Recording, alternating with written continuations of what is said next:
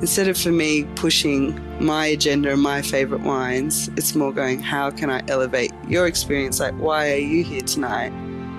And yes, if you want an amazing food and wine experience, I'm going to offer that to you. But if you don't want to talk to me, that's cool as well. Like, I feel like that's where I'm at now. I'm like, how am I going to make this the most seamless experience for you and not intimidate you as well?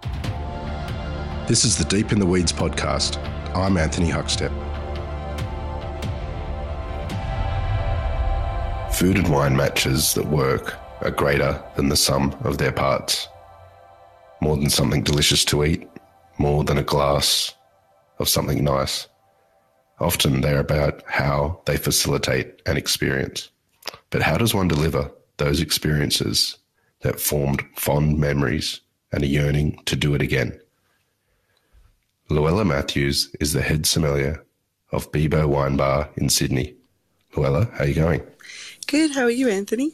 I'm good. Thanks for joining us. You've uh, you grew up in the started in the country in Orange, New South Wales. Uh, what what drew you to hospitality and uh, that sort of front of house experience? Um, I I started like any kind of normal student, um, leaving high school, thinking I had to go to university. Um, so I was studying psychology at Charles Sturt, and then did a little trip up to Armidale as well, and did a little bit of study up there. Um, but I always, no matter what, I, you know, I had to fund my my education and my um, so I had to work in restaurants. So I was really fortunate um, when I was in Orange. I was looking for a job, and I was walking around getting rejected by all these really bad cafes.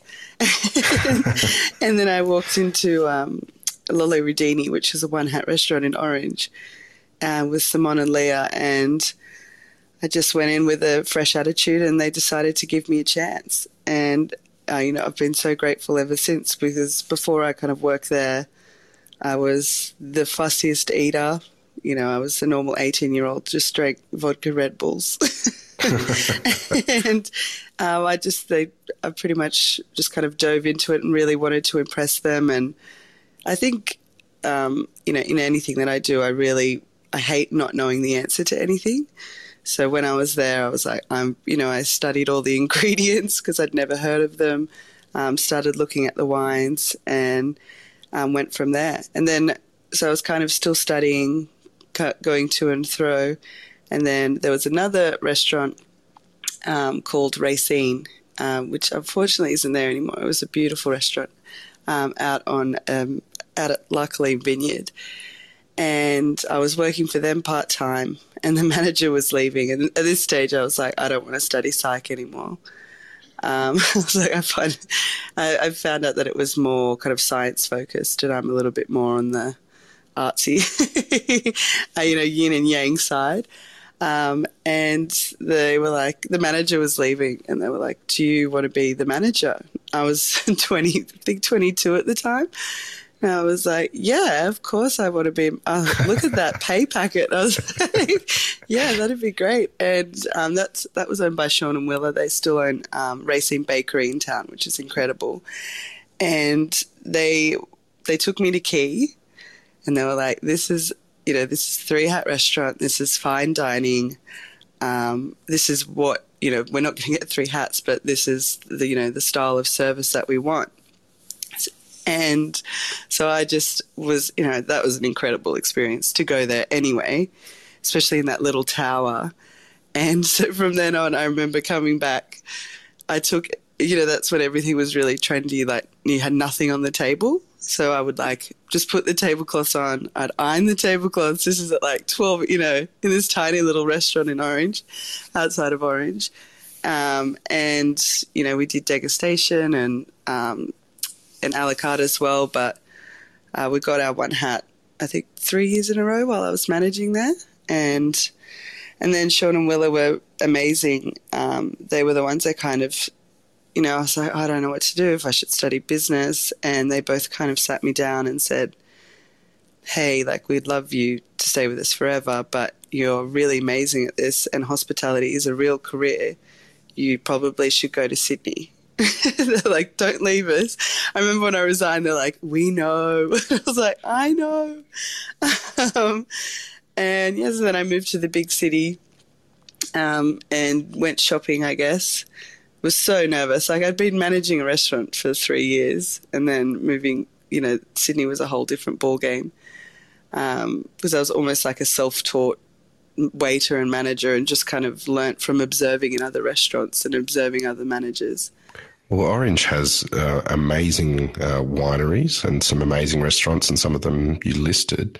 What's some of the seminal experiences that you had uh, with wine early on that sort of led you to where you are now? The first, the first, the one of the most memorable experiences would be um, with Stephen and Rhonda Doyle out at Bloodwood. So they're one of the first wineries. But their story is just incredible. They're like ex librarians, um, you know, traveled around Europe, fell in love with wine. And I remember going there, not really knowing much, but they took me around the whole winery. But they were the first people to teach me about um, terroir and minerality. So they really showed me the map. They're like, this is why we, we put Riesling on our um, schist soils because of this, and you can taste it now in the wine. And we put Merlot on clay, and we put Cabernet on gravel, and I hadn't really experienced that before, and I'll never ever forget that. And I remember they used to have these booklets. They used to um, save all the labels, and they had like you know, Penfolds Grange, six dollars.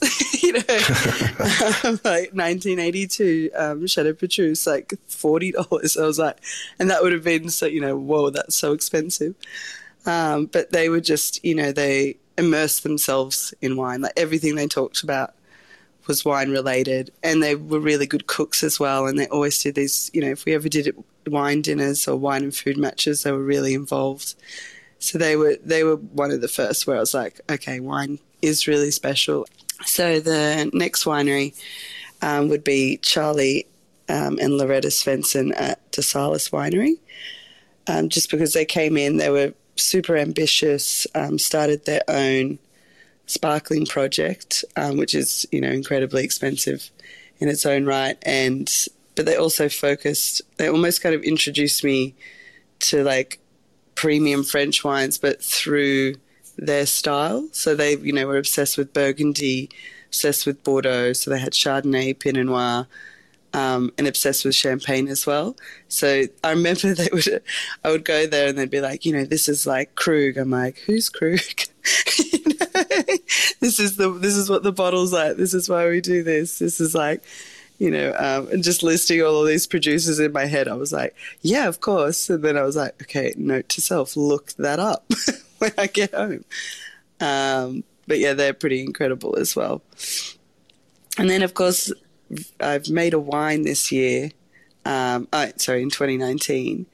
Um, so when I was even younger, this is before I started working in restaurants. Um, when I first moved to Orange, I started a friendship with a girl called Nadia Wallington, and she lived out on a winery. So, um, as you do, she would stay at my house one weekend, then we'd stay at hers, and we would, you know, we'd be like 16. Her mum would be like, "Guys, can you help me with harvest?"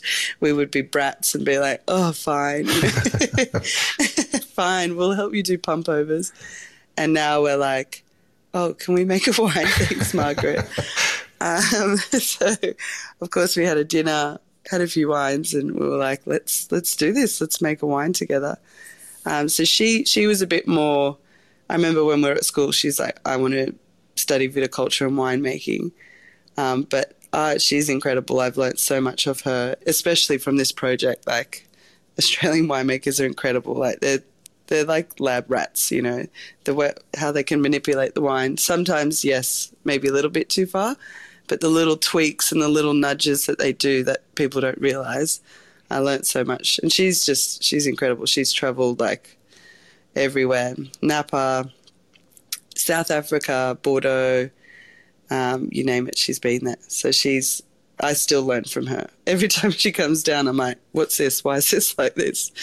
you know, they've got such technical palates, whereas, you know, Soms are more like artists.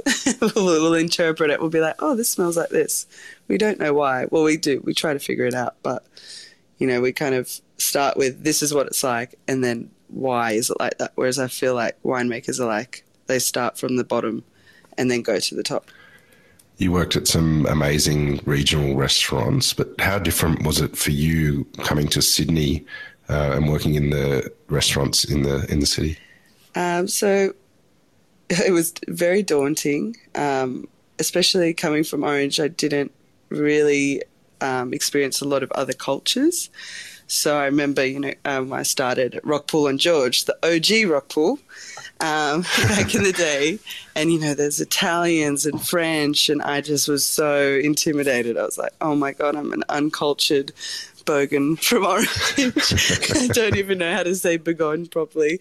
Um, and I'll just never forget like my first shift. So I was like, no, you can do this. Like you've been a restaurant manager and Silvio, this, you know, his amazing experience, like managed like, you know, Michelin star restaurants, hotels. And I was carrying, I was, you know, you start off as a food runner. And I was carrying the plates and he's like, um, you, you're supposed to carry them on the other hand. I was like, what? And he's like, you're carrying them on the wrong side. I'm not left-handed or anything. I just taught myself that way.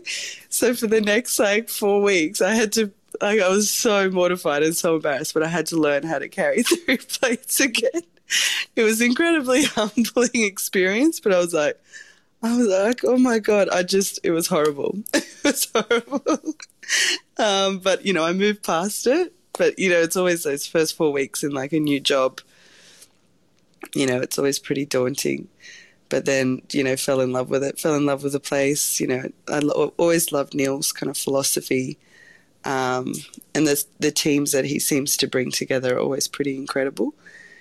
Um, and, you know, I really loved, I stayed with Rockpool like three and a half, four years and kind of moved around. Like we moved to Bridge, um, then we moved to Bar and Grill. I moved to Bar and Grill. And I just, like, everything that I know um, about wine and about managing a wine program is through them, 100%. Um, they, just from everything. Like if I, I always give, you know, if you've got a young sommelier who's like, where should I work first? And I'm like, you should always work for those big companies because they you do everything there. You know, you learn how to catalog wines properly. You know how to cost wines properly. You know, you know, you just all the instead of just knowing about wine. Like it's really important to have the knowledge, of course. But you know, if you want to run a business one day, you have to learn all of those things It does come at a price, but it's worth it. As long as you get out of it what you need, you know, it's it's the incredible experiences, and not to mention the crazy wines that you get to try that you would never be able to afford. You've also um, completed um, Wine and Spirit Education Trust, and also uh, became a Court of Sommelier, uh, Court of Master Sommeliers certified sommelier. Tell us about what you got out of those experiences? I think both of them go really well hand in hand. Um, so if anybody is wondering what to do if you're doing like your WSET level three and you're certified, they're kind of crossover. So it's good just to tick um, both of those boxes. Um, WSET for me is really good just to start the groundwork. Like it's got a really nice frame because there's so much. Like the more you learn about wine, the more you realize that you have no idea. Um, whereas WSET's really nice at like breaking that down and they're like, this is where you should start. And then you kind of add on, um, add on as you go. Like the amount of times I've studied a region like five, six, seven times, and every time I learn something new, it's quite frustrating. Um, I was like, oh, it's almost what's that Albert Einstein quote that's like, the definition of his insanity is doing the same thing over and over again. I'm like, that's literally what I'm doing. Um, that whereas Court of Master Sommelier is certified, I think that's great. It really like pushes the nerve boundaries. You know, like it's you have to do a practical examination. It's very stressful, um, but you know, being on the floor is really stressful in hospitality. You you have to be on. You know, as soon as that first customer walks in, you have to be on the whole time. So I think it's you know, it is it's a bit old school. Like I actually really like the old school approach to like opening a bottle, putting, you know, the cork in the cork tray and presenting everything. And it's just nice. You know, you might, you know, I work in a casual wine bar now. Um, and you might not use that every day, but it's just really nice to have that kind of foundation. And then you decide, you know, which parts are important for your for your program or not. But yeah. You've travelled all over the globe to go to different wine regions. What's been some real highlights for you? Uh, number one, oh, actually, I was like, oh, number one, Alsace. No, number one is Alsace. Um, that was just incredible, like food and wine matching, um, but just you know the concentration of Michelin star restaurants and the wine uh, the wine programs that they offer was just incredible. But also like the hospitality, they they were just everyone's so lovely. They're so generous with their time. You know, um, visiting different vineyards, and then also like going to the local taverns and having like incredible food and wine matches. Like I remember, I didn't really understand um, Gewürztraminer for a really long time, which is like this really oily, very heavy, doesn't have a lot of acid. Um, smells like Turkish delight. It's like this. It's great in a blind tasting because you're like nothing else tastes like this in the world. Um, but you're like, I just, I don't understand why why are you making it like this and then i had like some spätzle and then some pork and sauerkraut. And i was like oh this is for sauerkraut. I was like oh i get it now. Like sauerkraut's so like high in acid. It's vinegar. Like uh, it was such an incredible match, and I was like, I totally understand why. And even like their Rieslings, which I love, they're some of my favorite Rieslings in the world, but they're quite rich. And when you eat the food there, you're like, everything's really rich, and you know, it needs they kind of complement each other, and it just totally makes made more sense. So I think I had a lot of like, oh my god moments there. And then the second one would be um, Japan was just incredible, even though maybe wine. It's it's a funny one because it was wine experiences, even though they don't make much wine there. But it was more like the food. I mean, it's always incredible, but we everywhere we went had like a vintech. it was just I thought it was incredible, and their approach to wines, like I mean, maybe that's just their approach. You know, they just everything was done with such care. So we went to so many different wine stores it was just I was like, this is insane. Like the the amount of different wine stores that offered different um, you know beverage offerings. Like we had some of the best wines in the world in Japan, and we're like, this is insane. And everything I remember, we were tasting like. You know, we had those really old, like, um, like 61 Barolos and things like that. And we're like, oh, this is a risk, but it's, I mean, it was a lot cheaper than in Australia. So we're like, let's just do it. Let's risk it but because you can tell that you know everything's been cellared properly and been taken care of and the way that you know they've taken care of the wine like all the wines were just incredible it was it was insane we spent a lot of money but we saved a lot of money over there because i was like we'd never buy this in australia because it's too expensive well what makes a great food and wine experience and how do you uh, approach that um, I kind of I approach it. I think it's really important. It's it's hard it's hard going from like a fine dining restaurant where everything's food and wine matching, and then going into a bar setting, uh, well restaurant and bar setting. So we do matching wines as well, and we the wine list is around 400 bins at the moment. I say at the moment because I'm like, I would like to increase that if my boss is listening. Um, but for me now is really, it's so much about reading the table. Like, I feel I've really switched. I remember when we first opened Bibo, and you know, I was, I was five years younger, I was like late 20s, really wanted to prove myself and I had like a you almost have like a few agendas. Like I was like, I really want to push Portuguese wine because I think it's incredible, and I had chefs Portuguese. You know, I want to push this. I want to push that. I like skin contact. Uh, you know, biodynamic organic. Blah blah blah.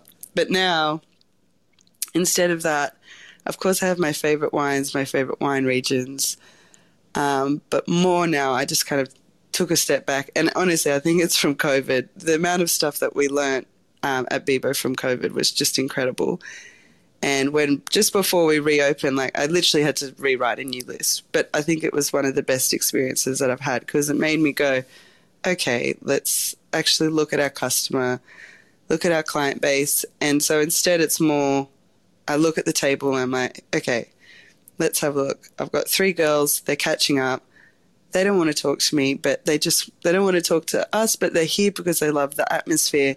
So let's get them something that, you know, something they actually want to drink like, you know, if they want a dry Provence rosé, no worries. Like, you know what I mean? Like, I'm like, that's, I'm to, that's your experience tonight. And then I've got a two and it's a special occasion and they want a little bit, you know, more interaction, then I'm going to cater for them. Then you've got, you know, four businessmen who want to impress their clients. You know, it's more about, instead of for me pushing my agenda and my favorite wines. It's more going, how can I elevate your experience? Like, why are you here tonight? And yes, if you want an amazing food and wine experience, I'm going to offer that to you. But if you don't want to talk to me, that's cool as well. Like, I feel like that's where I'm at now. I'm like, how am I going to make this the most seamless experience for you and not intimidate you as well? Like, I don't want you to come into the wine bar and freak out. We're notorious. We have so many first dates. If you ever want to take someone on a first date, take them to Bibo. It's the best. We're experienced at it. We've got amazing bar seating. I love it. We actually, we always love it. We've even got like a little code for our first daters. We're like, just let him be for a while. Don't scare him. Um, but yeah, I think that's that's where I'm at when when it comes to. Oh, you go. You've been with Bibo since it opened. Tell us about how that started for you and what it was like creating that list for your first list for the first time. It was so much fun, first of all. Um, it just happened so organically. It was really bizarre. So I was working at Rockpool um, and Jose and Jonathan. So you've got a few owners, but the main ones. Um, so Jose's our executive chef um, who also owns Fish at Petersham and Sweet Belém Cake Boutique. And then Jonathan, who's the restaurant manager. So they're both owners. And they're looking for a sommelier. Um, and we kind of we I love I love when you meet with somebody to like a sneaky job interview. So we went had a sneaky steak at Chop House um, across the road. You know, I felt like I was had to put the black glasses on. I was like, oh, no one sees me. Um, and they, we just everything they were like we need a head sommelier i was like who knows how to do this? So i was like yep. And um, one of the other owners has his own private cellar they're like we need somebody to catalog that and be able to price that. And you know i'd been looking after david doyle's wines um, for the last year. So i was like oh like what has he got? He's like, you know, I was like, oh, I was like, yeah, easy, easy. You know, he's like lots of classic Aussie, and I was like, oh yeah, that's really easy. Um, and then Jose was like, oh, and I, you know, do you like Portuguese wines? And poor Jose just opened this can of what I was like, Portuguese. And I just like listed all the regions, all the sub regions, Madeira, Portugal. And he was like, in the end, he's like, all right, all right, you know Portuguese wine. He's like, you know more than me. I was like, yeah. it's like, not hard, no. um, and then, yeah, they were just, they were so supportive. They were, I mean, you know, I had to come up with a concept, um, but they, all of the owners just were like, "Do you think?" You know, um, the hardest. Oh, it was pretty funny because there's five owners. Um, so we've got, I call them three silent, not so silent partners who are lovely, and um, but they kind of just really encouraged me and you know, I could have sent them a draft. I said they're only because they were all recommended because they all love wine, and I was like, you could only recommend me three wineries each because you know I was getting all these emails going, oh, this wine's really good, and I was like, all right, guys, let's just chill out.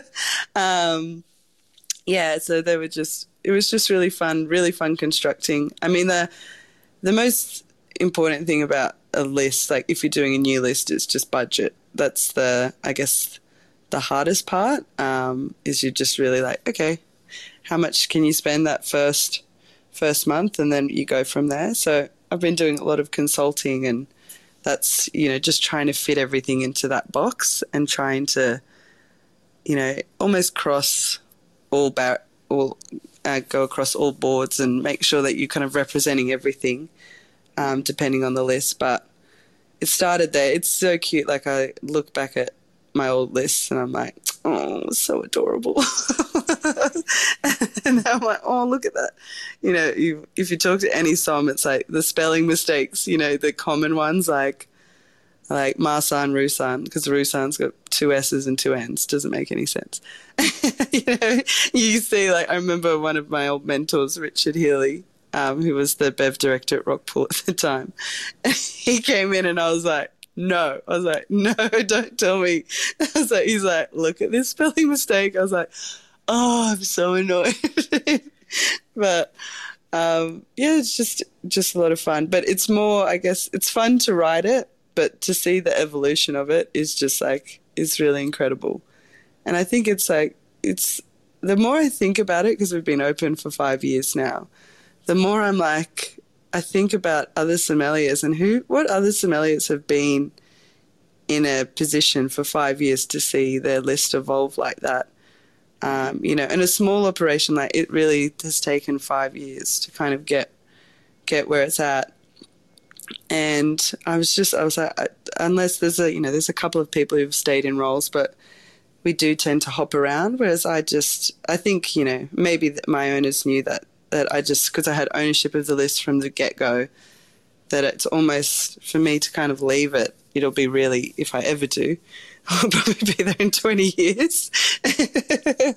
Um, but it'll it'll be really hard if I ever have to let it go because it's you know it's my baby there's an inability for all of us to travel internationally at the moment, and you've been to many wine regions. How important are those wine experiences for um, young sommeliers to get out there and travel the world and go to these wineries? Really important, like super, super important. Um, I just think uh, it's with everything. Like uh, I'm actually studying my diploma again. A diploma, not again. Started my diploma with WSET and I've got an exam. I'm doing Court of Master Sommeliers Advanced again in August, and just restudying everything. So I remember studying all these things before I travelled, before I met winemakers um, regularly, and you know, it's just to just sit there and study and know the knowledge. To you know, I just think traveling is really important but tasting it's it's a catch it's in between traveling and tasting wine all the time which is you know really hard thing to do. Sorry guys you're gonna have to taste wine all the time.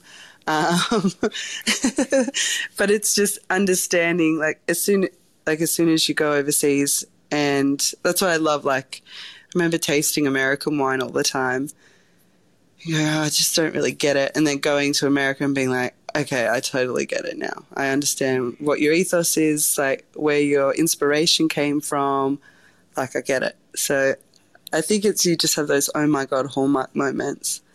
So if you can afford to do it, do it. Do it when you're studying because then you can claim it as you can claim it as educational. Well, uh, you've released your first wine that you did in uh, collaboration with your friend Nadia Wallington that you mentioned a bit earlier. Tell us about what it was like creating that wine and, and what it actually uh, what it came out like. Um, yeah, so a lot of fun. Um, so this first, so the first vintage was 2019. Um, we it was her 15 year anniversary for Wallington Wines, so we we, we thought it'd be very special to kind of do it from there. And, you know, we've been friends for so long and we spent so much time there. Um, the vineyard itself is really, I've, is really special. People don't realize a lot of New South Wales wine, people buy a lot of wine from this vineyard because it's been biodynamic organic for eight years.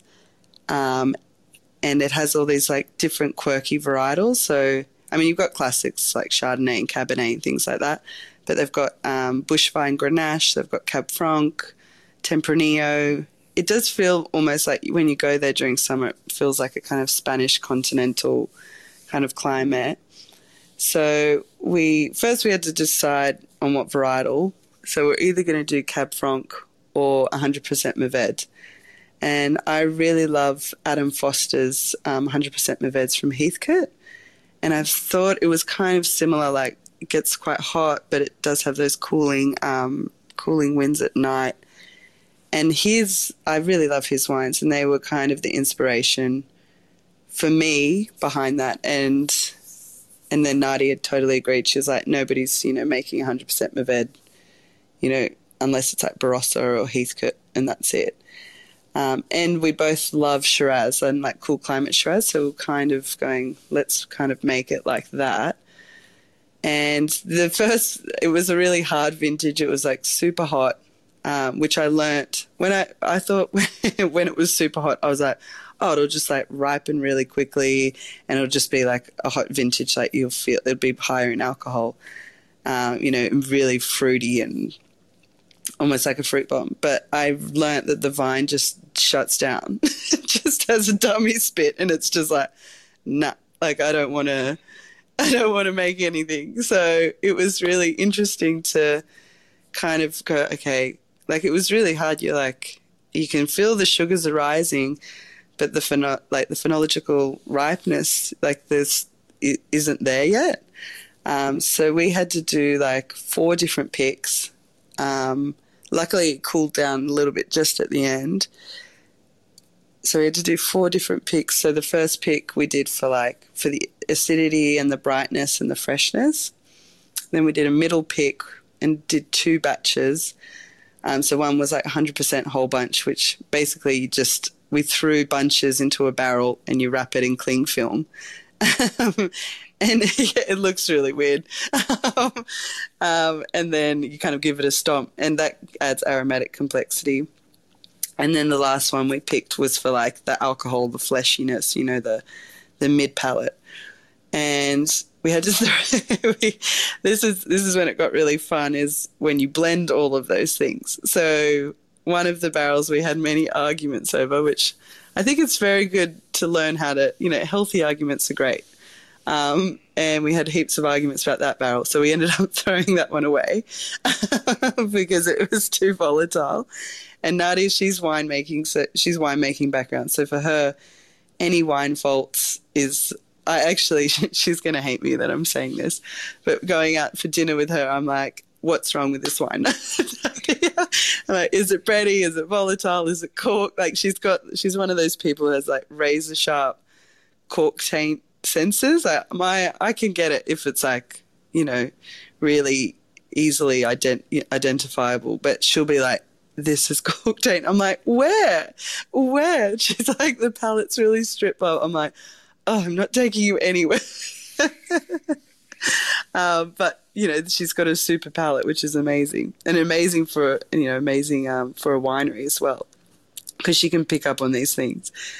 Um, so we threw, yeah, so we had to get rid of that one. There was another barrel which she also kind of didn't really like, and I was like, no, we need this to kind of lift up um, the other aromas, otherwise it's going to get too big. So I had to bring I think I brought like four different Mourvedres and we did this kind of benchmark tasting. And one of them was Adam Foster's. And I was like, look at this wine. she was like, okay.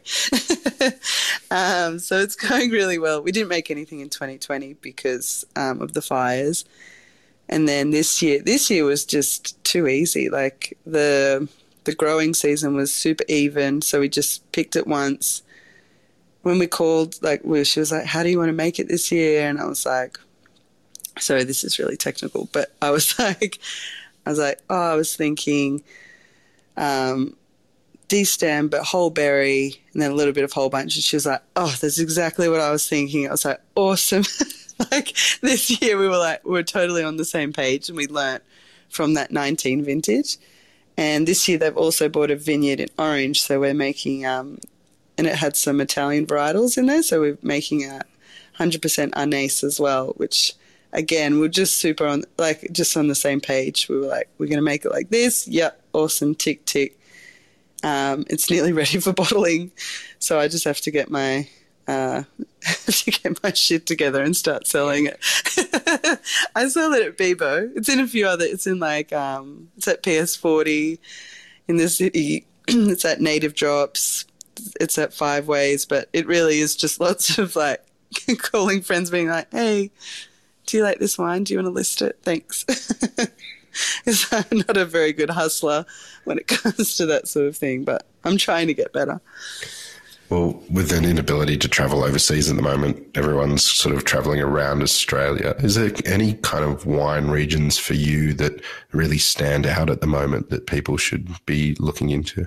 Um, yeah, so the first one, I mean, New South Wales would definitely be Orange. Um, I mean, I'm from there, but it's just got amazing, even the food scene's just incredible now. We've actually got cocktail bars now as well and just the winery, the experiences. Like there's a lot of new wineries who are creating new experiences, which is really cool. Like Nashdale Lane, um, I know do glamping and things like that.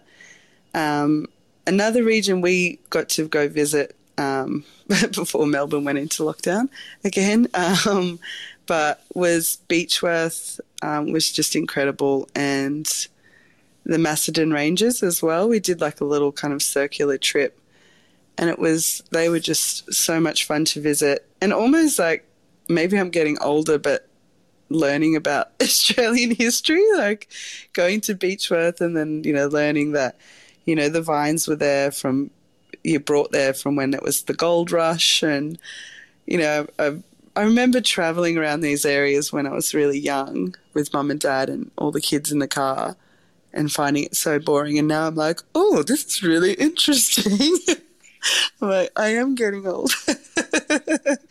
um, but those those little pocket, and I, I think I really love them because they are little pocket regions that you know they're really community focused. It's not like you know big tourism board. You know, not, not there's anything wrong with that as well, but for unique those kind of unique experiences of you know sitting down with the winemaker rather than just going to a giant winery and you know someone kind of serving you who yes of course they're educated and they learn about wine but it would they were really incredible just kind of hopping around those little wineries and just seeing the little nuances even you know at beechworth we're at the top seeing like tessa brown um, at Schmölzer and brown which is like you could feel it's cooler and then just driving down to where like castagna and um, Giaconda and it immediately got warmer just like the, that kind of stuff is really cool. Well, uh, Luella, I'm sure that we could um, take a deep dive and hear a lot more about your wine adventures. Perhaps we'll have to catch up again down the track. We've loved having you on Deep in the Weeds today to share your story. Uh, please keep in touch and uh, we'll catch up again soon. Thank you so much for having me. This is the Deep in the Weeds podcast. I'm Anthony Huckstep. Stay tuned as we share the stories of Australia's hospo community, suppliers, and producers in search of hope during this pandemic. Special thanks to executive producer Rob Locke for making this all happen. Follow us on Instagram at Deep in the Weeds Podcast or email us at podcast at deepintheweeds.com.au. Stay safe and be well.